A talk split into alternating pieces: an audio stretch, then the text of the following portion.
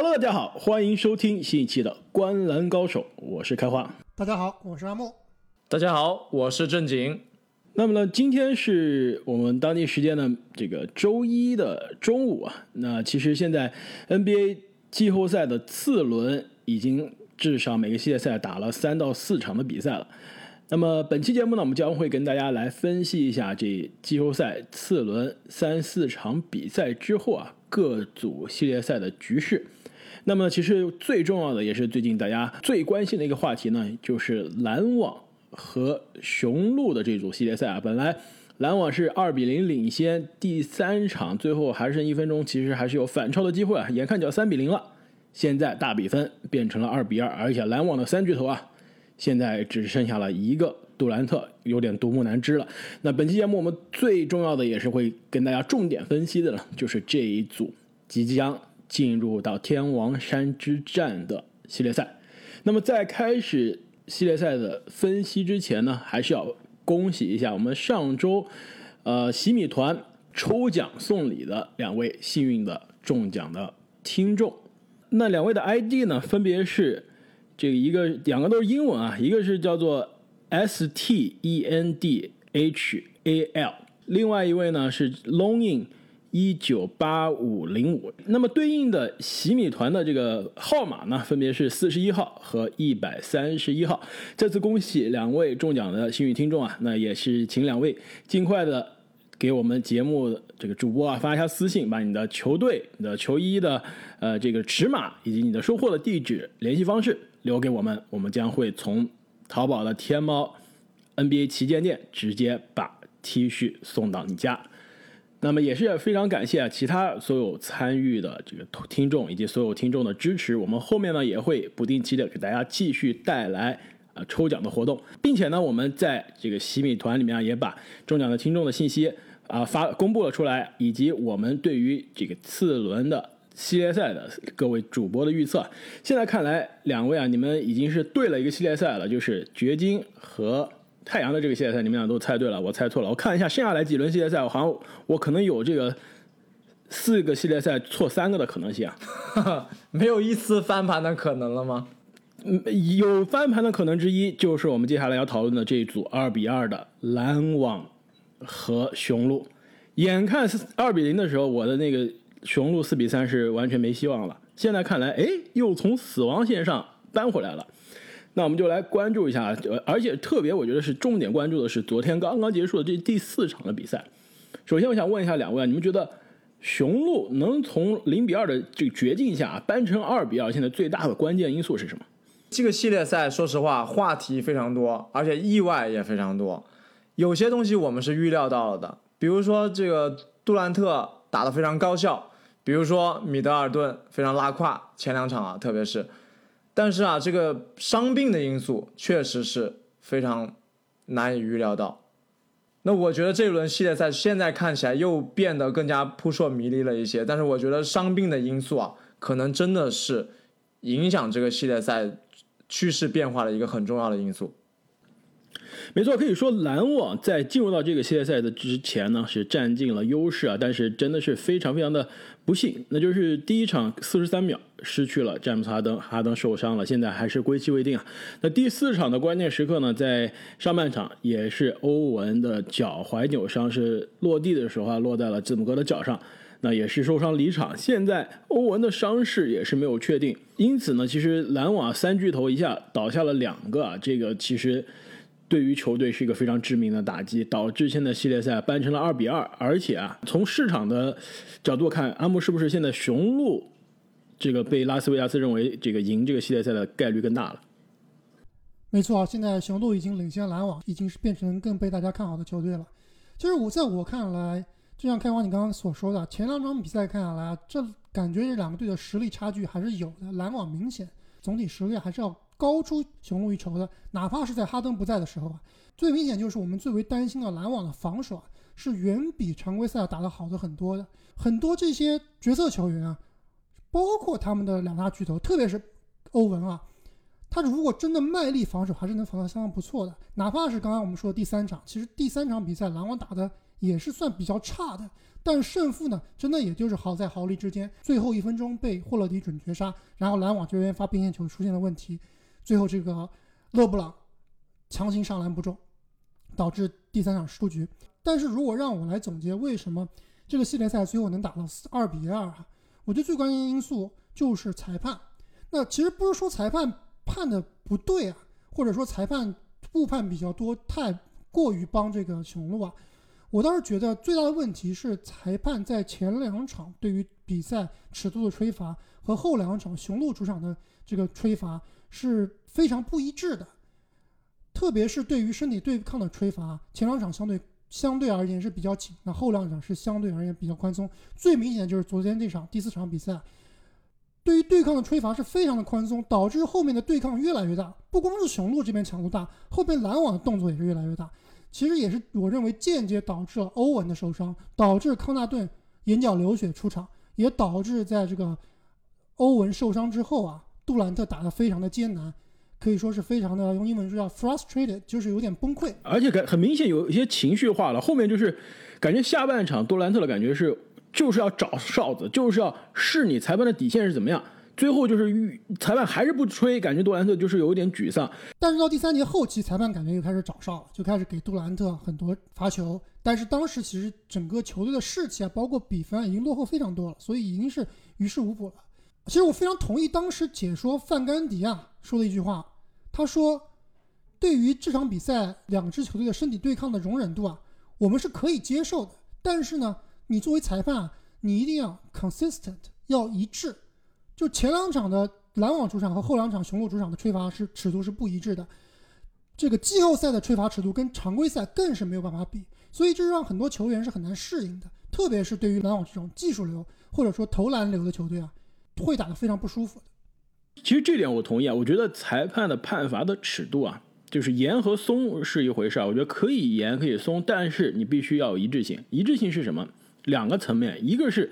对于两支球队的判罚的一致性，对吧？如果你对一个球队判罚严，一个球队判罚松，那就是偏少，对吧？这是这肯定是明显的问题。其实这个系列赛啊，我倒是觉得没有什么偏少啊，就是裁判没有说是很明显的偏袒哪一方，但是这个系列赛的这个不一致呢，是出现在这个比赛和比赛之间，季后赛和常规赛之间，正如阿姆所说，甚至是上半场和下半场之间，上半场和下半场，对，没错，很多。犯规很多或者非犯规啊，在常规赛我觉得是很可能会吹的。就比如说皮 j 塔克上半场对于杜兰特盯防，的确防的是很好，也是防的非常的有侵犯性，对吧？非常的这个英英文说非常的 aggressive。但是这些这些动作呢，其实我觉得放到常规赛很可能是被吹的。但是到了这个这几场比赛啊，很明显裁判相对比较松，就没吹了，导致这个身体对抗啊。真的有点九十年代 NBA 的感觉了，有点当年这种热火打尼克斯，对吧？当年莫林这种尤因的肉搏的这种风格了，这其实是有点让篮网措手不及，也有点让杜兰特措手不及的。其实回看杜兰特职业生涯，我印象非常深的，二零一六年的西部决赛三比一领先勇士，最后为什么被勇士翻盘了？就是后面几场勇士调整防守，对杜兰特的防守也是非常有侵入性，非常的有侵入性，而且。裁判的判罚呢？那几场的确也是有一点，有一点稍微松了一点，所以当时杜兰特也是在这样的这个高身体对抗，而且裁判的哨子又不给自己帮忙的情况下呢，他是会越打越沮丧的。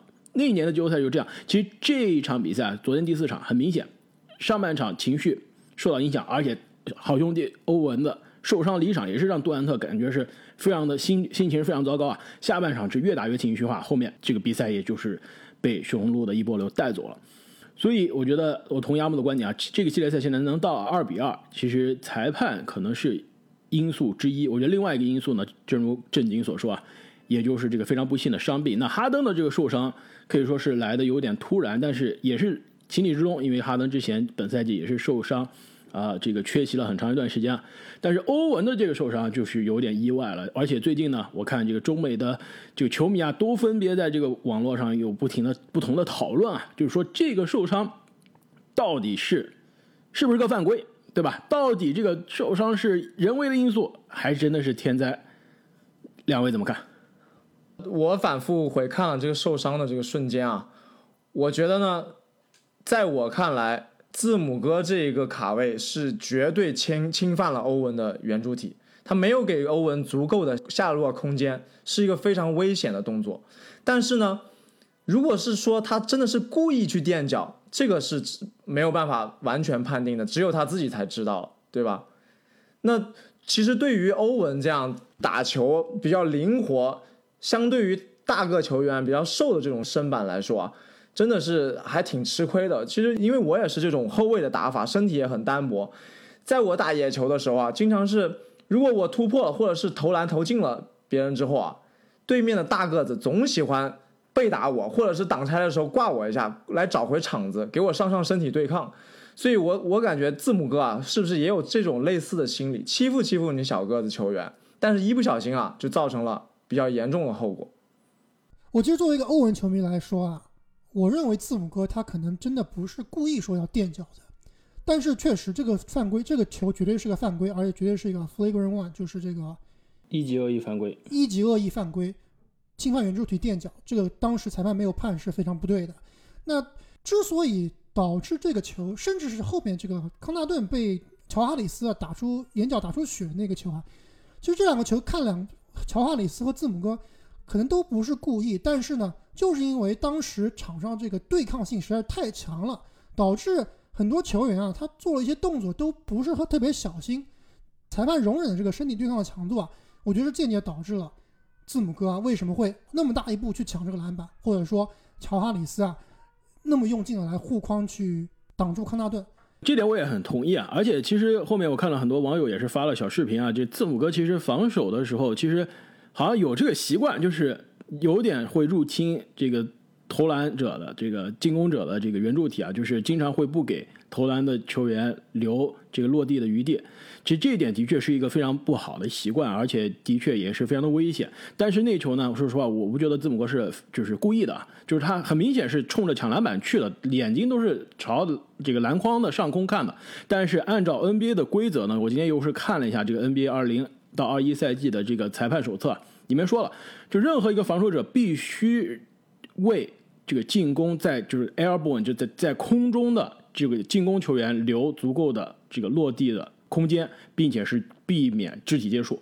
任何的这个就是不这么去做的，无论是有意的还是无意的，都会受到惩罚。那很明显。导致了这样的结果，字母哥是按照 NBA 的规则是违反规则的，但是没有受到惩罚，这一点我觉得的确是非常有争议的。但并不是说字母哥是有心垫脚啊，我相信不会是说真的是要去伤害对面的这个对手啊。但是造成的这个结果，现在看来是非常的这个非常的不幸的。那么回到欧文的这个伤势啊，其实这也将会是成为这个系列赛后面决定季后赛走向的非常重要的一个伤势，可以说是一个转折点。没错，而且可能会影响今年的 NBA 的总冠军的归属啊。所以，我们现在录音的时候呢，本来以为今天上午就美国周一的上午会出 X 光或者是 MRI 的这个 X 光已经出了阴性，这个欧文确实是是没有骨折的。核磁共振呢？核磁共振到现在还没有出消息。OK，那就是现在他的这个这个伤情的严重性啊还没有确定，但是至少是避免了这个呃骨折的这个最坏的情形啊。但是核磁共振的消息出来，我们才会知道他到底要缺席多久啊。所以两位，你们觉得欧文的这个伤势？接下来是你们的预判大概是怎么样？那其实看这个球，欧文从那么高的地方跳下来，直接踩到字母的脚上，而且当时这个脚的扭的扭曲程度啊，都是基本上是九十度的扭曲程度，是非常严重的。加上他落地之后啊的痛苦的表情，包括这个一瘸一拐的走进更衣室啊，其实怎么看这个球，这个扭伤都不是那种最简单的抖两下腿就能直接上场的扭伤。其实我觉得，不管 MRI，不管这个。X 光最后出的结果是什么样子的？我觉得下一场欧文基本上是打不了了。就你再怎么样的扭伤，你不能说休息一天就上场，而且这可是季后赛，而且对方可是联盟这个最最硬的球队之一的这个雄鹿队，所以对于这种二次受伤的隐患是非常大的。我感觉欧文这个下场比赛应该是打不了了。而且当时这个赛后。媒体采访纳什的时候，纳什也说：“说我们希望欧文这个伤势啊不会有大碍。当时他说啊，如果让他来许愿的话，他说希望欧文是不要缺席下一场比赛。其实话中还是保留了很多可能性的，包括他说，如果下场欧文不出战的话，哈登也不会因为欧文的伤势啊把他的这个回归的日程啊提前。所以下一场在我看来啊，篮网基本上应该就是杜兰特一个人带队了。其实这个脚踝扭伤真的是这个伤是可轻可重，而且可长可久，而且有的时候比赛看上去非常严重的脚踝扭伤，就比如今年的莫兰特打篮网的时候，轮椅都上来了，结果三周之后又回来了，而且状态其实没有受到什么影响。投篮受到很大的影响，这个平衡性其实是受影响的。我觉得这不是脚踝的问题，我觉得他脚踝其实恢复的还是挺好的，后面不影响他暴扣啊，对吧？后面常规赛那么多暴扣，那么多这个空中折叠上篮，照样高难度的都能玩。这投篮受影响，我觉得这是这是训练的问题啊。同样，米切尔常规赛接近末末尾的时候，一个脚踝扭伤，看上去很轻，对吧？我以为顶多两个星期了，最后缺了将近一个半月。所以，其实欧文的这个脚踝啊，其实我们现在非常希望他可以早日的康复，早日的归来。但是也有可能，很可能是要缺席多场的比赛。其实刚刚你提到了哈登啊，我我也非常好奇，就是哈登的这个伤势到底是怎么样的？昨天其实比赛的时候解说也说了，是官方的说法是没有回来的这个时间线的，还不知道他什么时候能回来。因此，你们俩是不是同样也是这个同意纳什的看法？就是即使欧文要缺席多场，哈登也不会就立刻火线复出。像这种腿筋啊，或者是关节啊，这种韧带的这种拉伤啊，真的是非常难处理的一种伤病啊。我是不希望哈登或者是欧文这样的球员顶着这种伤病强行复出的，那这对他们职业生涯真的是一个非常大的隐患啊。所以我会同意纳什的看法，就是不会强行要求哈登或者是欧文复出。而且除了哈登和欧文的伤势之外呢，其实还有一个隐藏的这个这个潜在的，可能是球员的健康的问题啊，那就是格里芬。其实你们有没有发现，格里芬昨天比赛打到第三节一半就就在场下了，而且基本上就没有再上场过。我觉得格里芬不一定是他受伤了，但是我觉得很明显，就格里芬跟字母哥的这。三场半的这个对抗啊，可以说是把字母哥防得非常好，而且是倾尽了全力啊，多次倒地扑球。但是很明显啊，他在这个对抗中也是非常的疲惫的。就后面这几场比赛，其实篮网如果要赢啊，这格里芬必须是回到前两场的这个百分之百的状态去限制字母哥。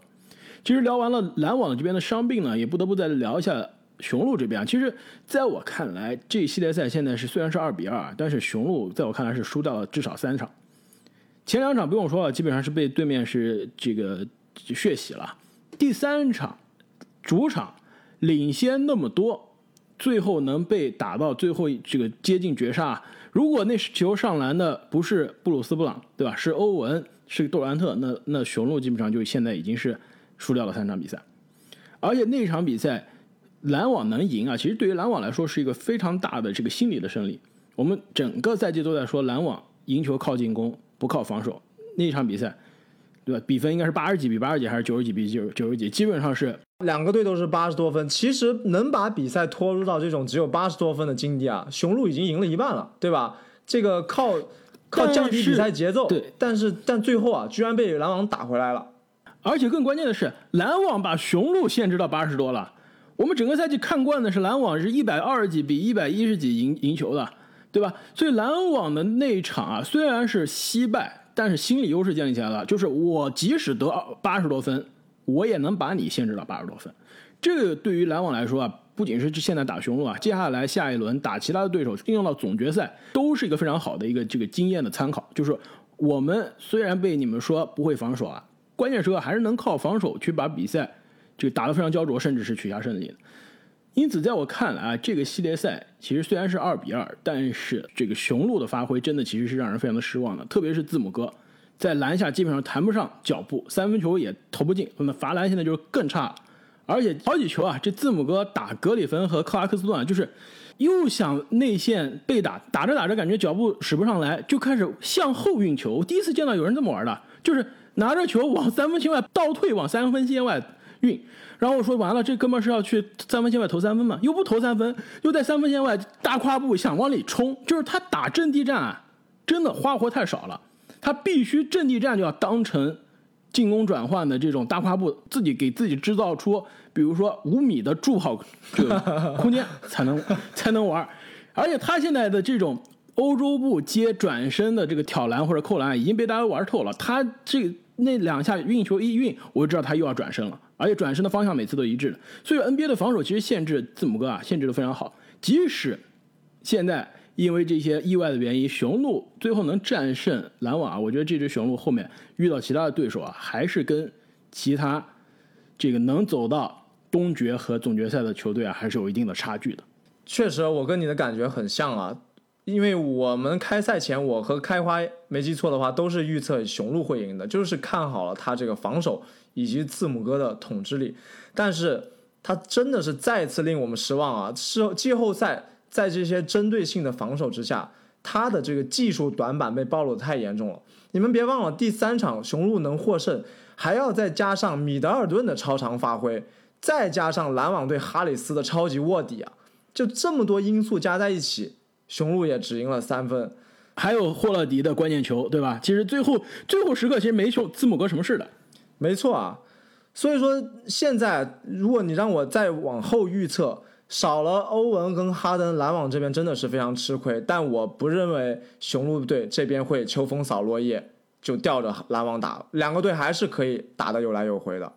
那么说到这个系列赛接下来的比赛，第五场就是明天了。这个正经，你是不是要作为我们的现场小分队去布鲁克林的篮网主场看这个天王山之战？没错，我会深入前线，再次给大家带来灌篮高手一线的报道。那这次我没办法陪你去了，所以这个现场的小视频、现场视频版的这灌篮高手的解说任务就交给你了。这个多给我们的球迷带来很多这个现场的动态。没问题。那么。昨天呢，除了篮网和雄鹿的这场比赛呢，还有另外一个第四场。那这个第四场啊，这个结束有点突然，而且呢，整个系列赛结束的都比我们想象中的快。那就是菲尼克斯太阳队在客场战胜了丹佛掘金，而且是四比零横扫了 MVP 约基奇领衔的掘金队。其实刚刚我说啊，这个四轮的四组系列赛。我预测的第这个错了，两位都猜对了。我我当时预测这个系列赛，我是猜的是四比三掘金获胜啊。现在看来掘金这完全没有招架还手之之力啊，这让我非常的有点非常的失望啊。其实我看到这场比赛第三节的时候的心情，就跟约基奇犯规时候的心情一样，非常的沮丧。结果约基奇也是有点没沉住气啊，挥了手去拍佩恩的球，结果。本来佩恩鼻子就有点塌，结果好像把佩佩恩的鼻子往又往里面打了两寸，正好可以隆鼻了。那两位对于这一组早早结束的系列赛是有什么样的看法？其实我觉得这两支球队在开赛前我就说了，掘金这边其实跟太阳相比啊，它的实力差距还是非常明显的。包括我之前就说，他这个掘金队开拓的时候，我觉得掘金的账面实力啊是比开拓者还是要差一截的。那之后为什么能赢开拓者？到现在我其实还是没有完全的缓过来啊！就掘金这套阵容没有穆雷，包括在这个系列赛没有大部分时间是没有巴顿的情况下，他的进攻火力啊是非常非常有限的。之前我说前一个系列赛赢球靠莫里斯、靠里弗斯这样的骑兵啊，在这个系列赛感觉就没有那么好用了。所以我觉得最后输球是在情理之中的。那四比零输球，只能说啊。太阳这边是有点被我们低估了，那太阳确实是非常非常的强悍，保罗加布克的这个后场组合啊，可能说是现在季后赛里面最强的一对后场组合了。不得不吹一下圣保罗啊！我看网上有网友晒出了他这一轮系列赛的命中率啊，两百三十俱乐部，简直就是堪称完美。我很难想象这个印象中啊，有哪一轮季后赛有哪一个球员能发挥的这么完美啊？这么一个。高助攻的球员居然只失误了一个，而且命中率如此之高，在中距离基本上就把这个约老师像刚刚开花说的投的心态崩溃了。我觉得保罗他发挥的真的是非常好，而且啊，我觉得他有可能是遇到了最适合他的一个团队，整个太阳的配置也好，整个太阳的团队氛围也好，都非常适合他。虽然这一组系列赛开始之前啊，我是看好了有 MVP 的掘金这边，但是整个季后赛开始之前，你们俩别忘了，我多次跟你们说，季后赛的保罗真的是非常靠谱的。就之前大家说季后赛保罗就掉链子，这绝对是印象流。论数据是运气不好，对吧？更多的时候运气不好，对，遇到自己受伤，格里芬受伤，对吧？自己受伤还两回，今年险些是三回，对吧？险些。首轮受伤就就就出局了，多亏浓眉受伤，导致自己还是有机会再进入下一轮。如果浓眉不受伤，确实很有可能就被湖人淘汰了。而且他的这个伤病很多真的是意外，就比如说首轮的这个受伤，那完全就是对抗中的受伤，这太意外了，运气真的是差。但是你排除这些奇怪的 X 因素啊，保罗季后赛就是靠谱。去年季后赛也是证明了，险些就把一个非常年轻、非常弱的这个雷霆队啊，一下课上干翻了这个火箭。因此，这个系列赛啊，再次让我们看到了保罗其实是有进西决的能力的。你看，今天就是进西决了，之前进不了，真的是这个运气不好。而且啊，正如正经所说，其实之前保罗在的球队，比如说快船的三巨头，看上去非常的风光，但这这个搭配啊，真的不一定是最适合保罗的。现在这支球队，这支太阳真的是阵容的非常均衡，一个历史级的进攻的指挥官克里斯保罗，而且是历史级的中距离杀手。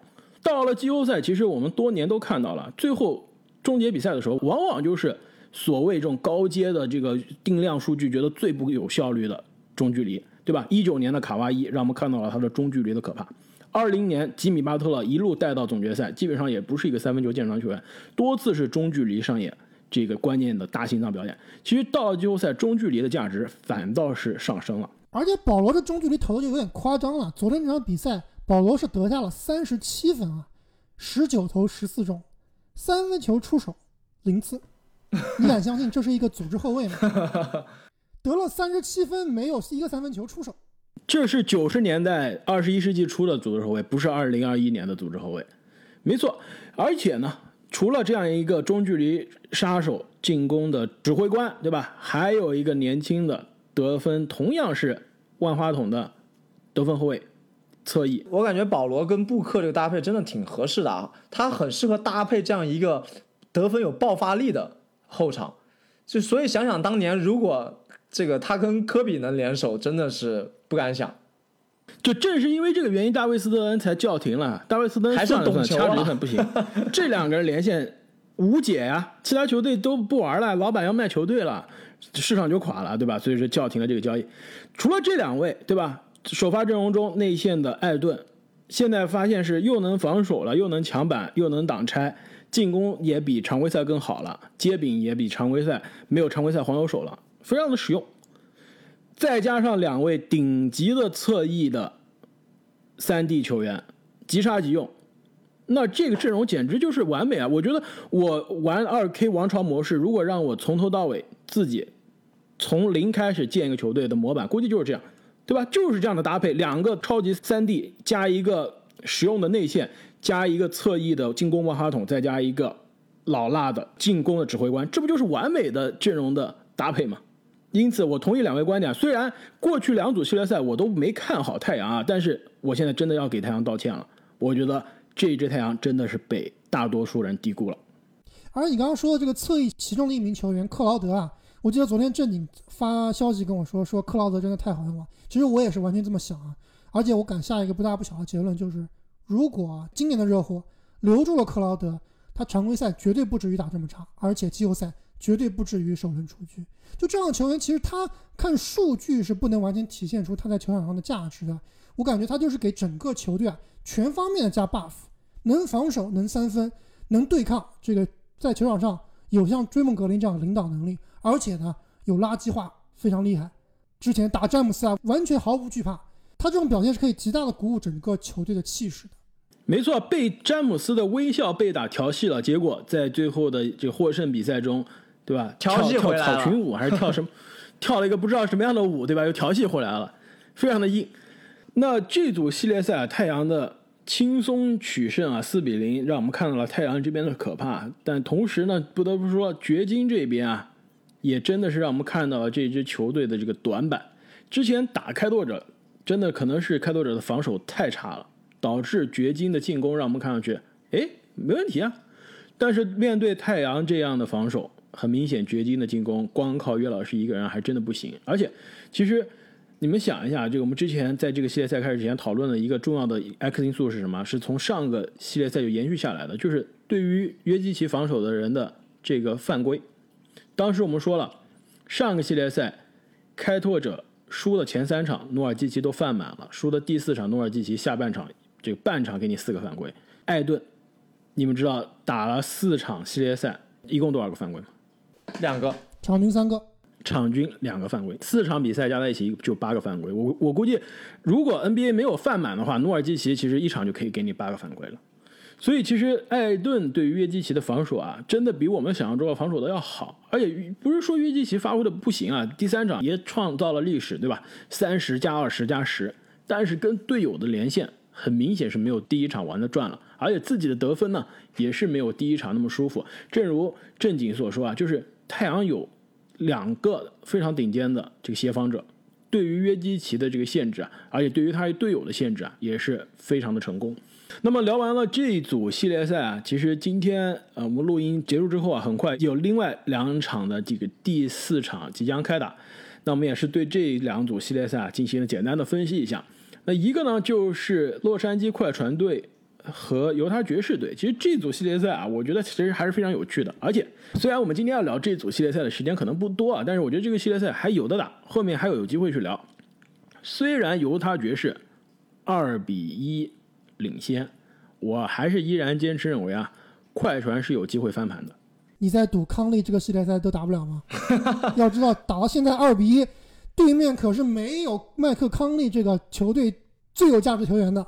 说到这个，我就想采访一下正经了。正经，这个系列赛前瞻的时候，你你好像这在五分钟之内给出了八种预测，对吧？换来换去，一会儿是跳井，一会儿又跳杀手，是吧？一会儿是狼人，一会儿是预言家，自爆。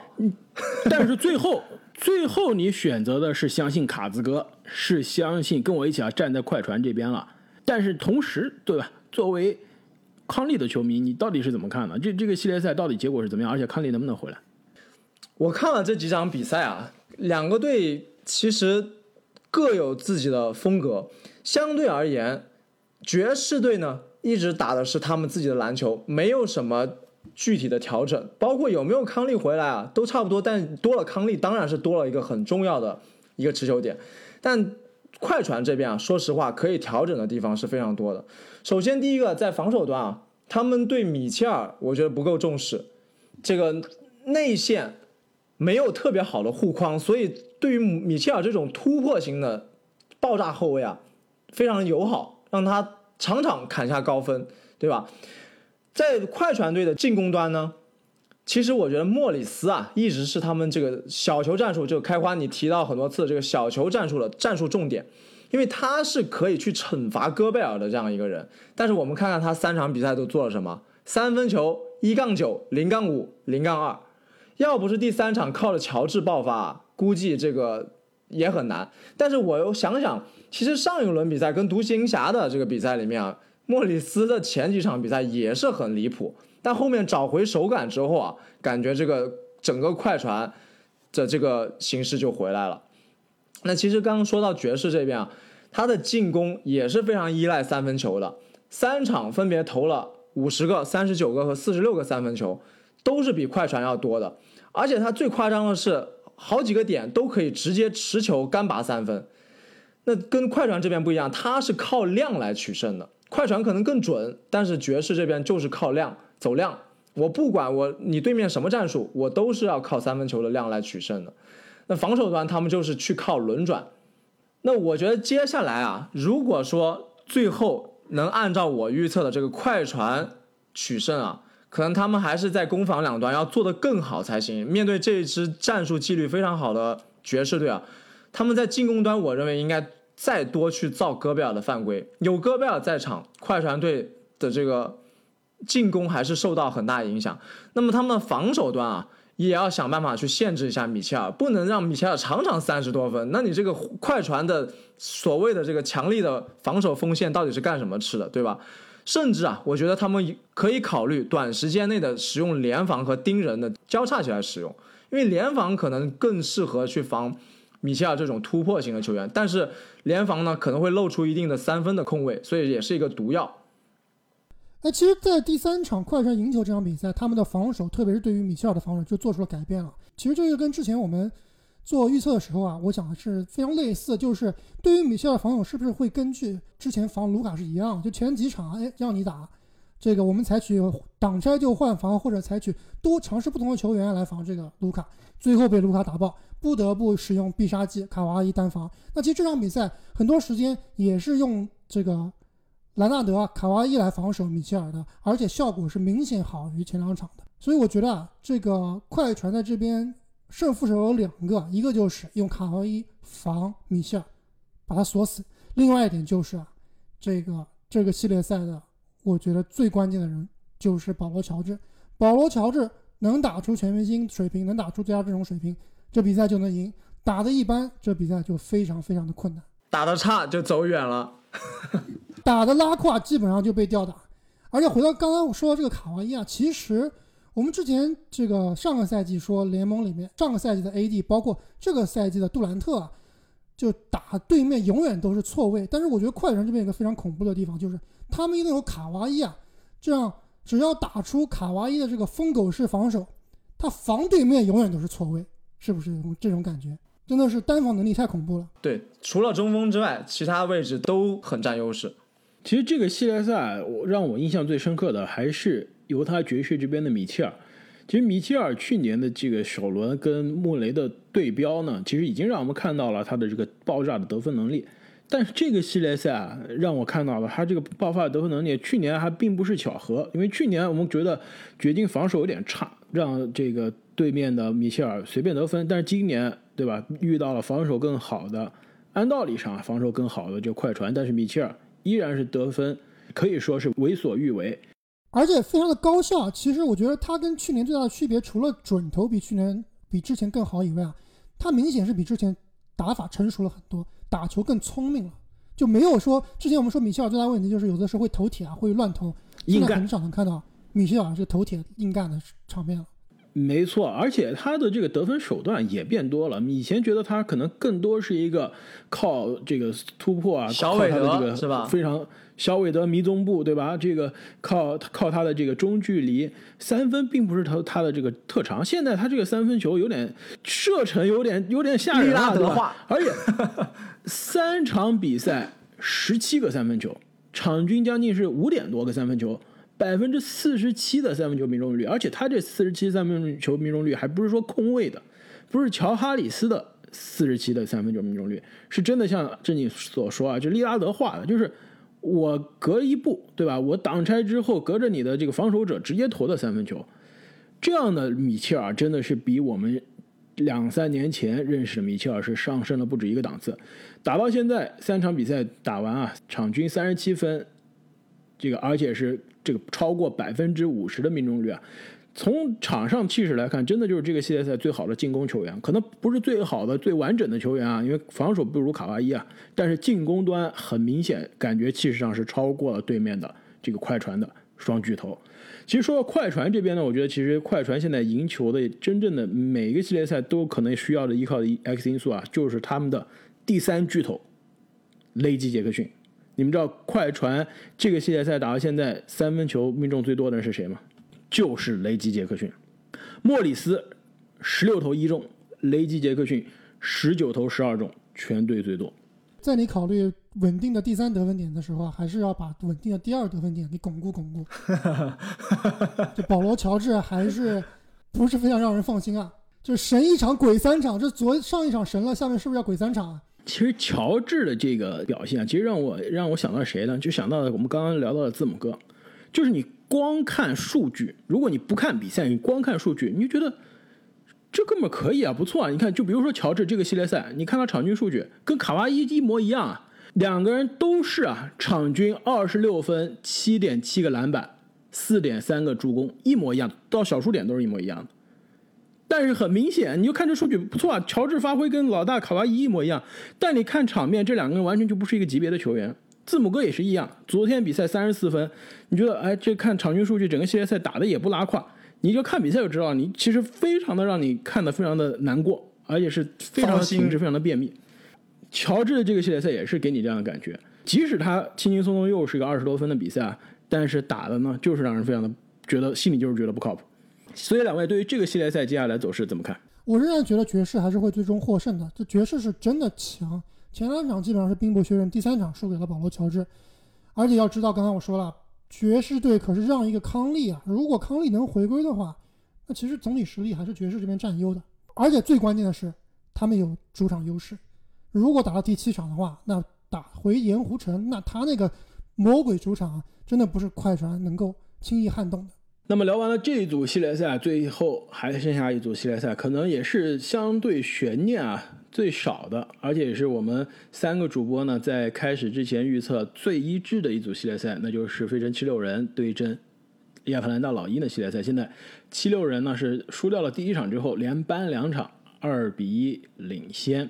其实这个系列赛啊，呃，我们开始之前当时从对位的角度上来分析啊，发现其实老鹰这边。并没有我们想象的那么差，对吧？其实对位来看啊，老鹰这个优势在于它的这个深度，在于它的这个可持球攻的球员非常多啊。其实是是有一些些这个细微的优势的，而且第一场也是体现出来了，就是抢下了一个非常重要的客场的胜利。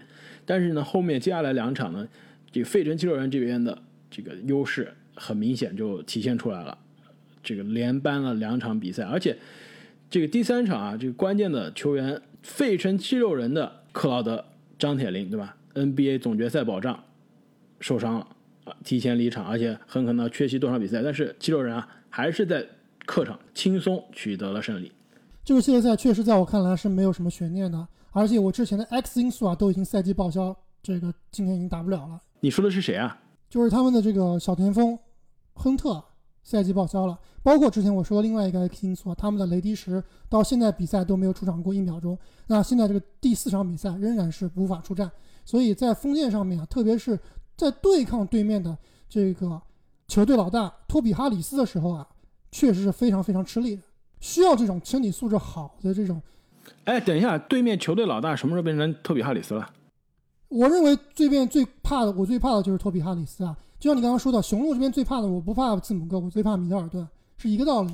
托比哈里斯真的是这个球队啊进攻端的万花筒，打很多人都是错位。在我看来，这个系列赛唯一的悬念，也是唯一的定时炸弹啊，就绑在恩比德的膝盖上。只要这个炸弹不炸，应该就没什么悬念了。但是，一旦要炸，就可能炸出一个巨大的坑。这个系列赛其实恩比德我觉得还是没有尽百分之百的力啊，这个场均三十五分十个篮板，但是我觉得其实除了第一场可能让他心里这个提心吊胆了一下，后面两场感觉赢的都是没有没有费太大的力气，就我觉得没有看到全力的恩比德其实就赢下比赛了。也是给球队的其他的很多球员呢，是更多发挥的空间，而且从某种程度上来也看到了这支球队其实是深度比我们想象中的还是要深的。就比如说第二场，对吧？球队其他射手不准的时候，就米尔顿一度我感觉应该是淡出球队轮换，已经是不重要的一个球员了，上来嘣嘣嘣嘣给你五个三分球，解决战斗，这是第二场的获胜的功臣。第三场呢，米尔顿的时间就不多了。结果呢？这个库克马兹，对吧？第二场投的不准，第三场来了，成为了这个球队外线的重要的威胁，也是帮球队获得了胜利。那除此之外呢？其实球队的其他的角色球员，比如说霍华德，包括塞布尔，其实都是有非常稳定的发挥。因此啊，在我看来，这支七六人现在是应该啊，以这个不出意外是可以战胜老鹰，进入到东决的。那无论是雄鹿还是篮网啊，进到东决，面对这支。这个非常可怕的七六人啊，都会是一个非常有趣的系列赛。那我们的节目呢，也会在后面啊，给大家不断的带来对于今年 NBA 季后赛的分析。那么再次感谢各位听众朋友们的支持，我们下期再见，再见，再见。